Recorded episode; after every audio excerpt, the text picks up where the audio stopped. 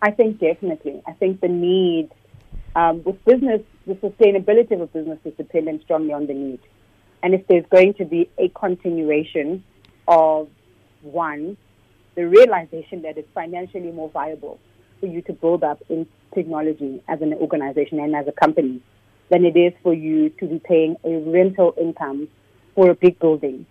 then you start looking at what makes your margin line to become a bit bigger, right? So if I can, for example, I'm like F&B, and I realize people, my employees are able to still work efficiently and speak to clients, and there's still a seamless business engagement without me having to pay a 20 billion lease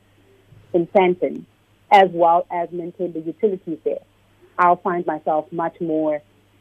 inclined towards, you know, using the technological advancements that are there, that are at my liberty, than to be paying rental income. So because there is a financial and business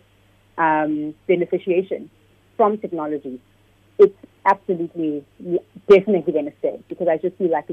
it's created such a strong convenience in the world,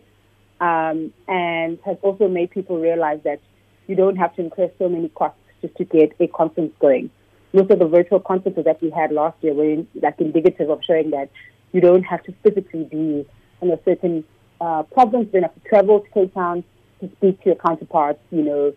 at Parliament. So that already shows that, you know, it just creates a very strong, a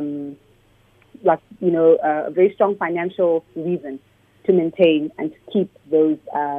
technological advancements working for us. So I think they are definitely working well into the future. You know, I also feel like one sector that has also been not given as much attention, you know, is the agricultural sector. And you would have seen that there has been, I saw in the AgroBiz presentation that was being given last year towards the end of November, they had mentioned that the agro processing manufacturing, equipment, have grown by over 13% just during the COVID time, because people are realizing and are investing more in agro-based technology, because agriculture is the only sector consistently in all four quarters has been recording an increase in the GDP, in their GDP contribution to the economy. That already tells you that it's a sector that people really do not fully think is, you know, advanced, and people don't invest much in. But you would have seen that after COVID, it has shown its stride that, you know what, it is the sector that you can definitely use as an economic backbone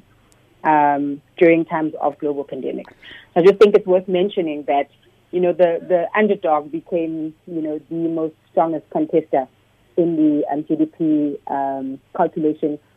on all four quarters in 2020. I think what's impressive is just the investment in the technology for agriculture,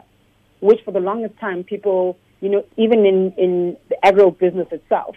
there wasn't as much like vigoration, you know, in ensuring that you have enough technology to boost yourself. But now people are actively, you know, trying to find better ways and find better technologies to better their crops and to have them in time. Because even with exporting, through regional trade, most of the our agro crops were also exported within, you know, the Africa, the SADC region and inter-Africa trade. So I think it's actually very important that people start reading up on agriculture and understand that it's not as rigid or as backward-looking a sector as we've originally envisioned it to be.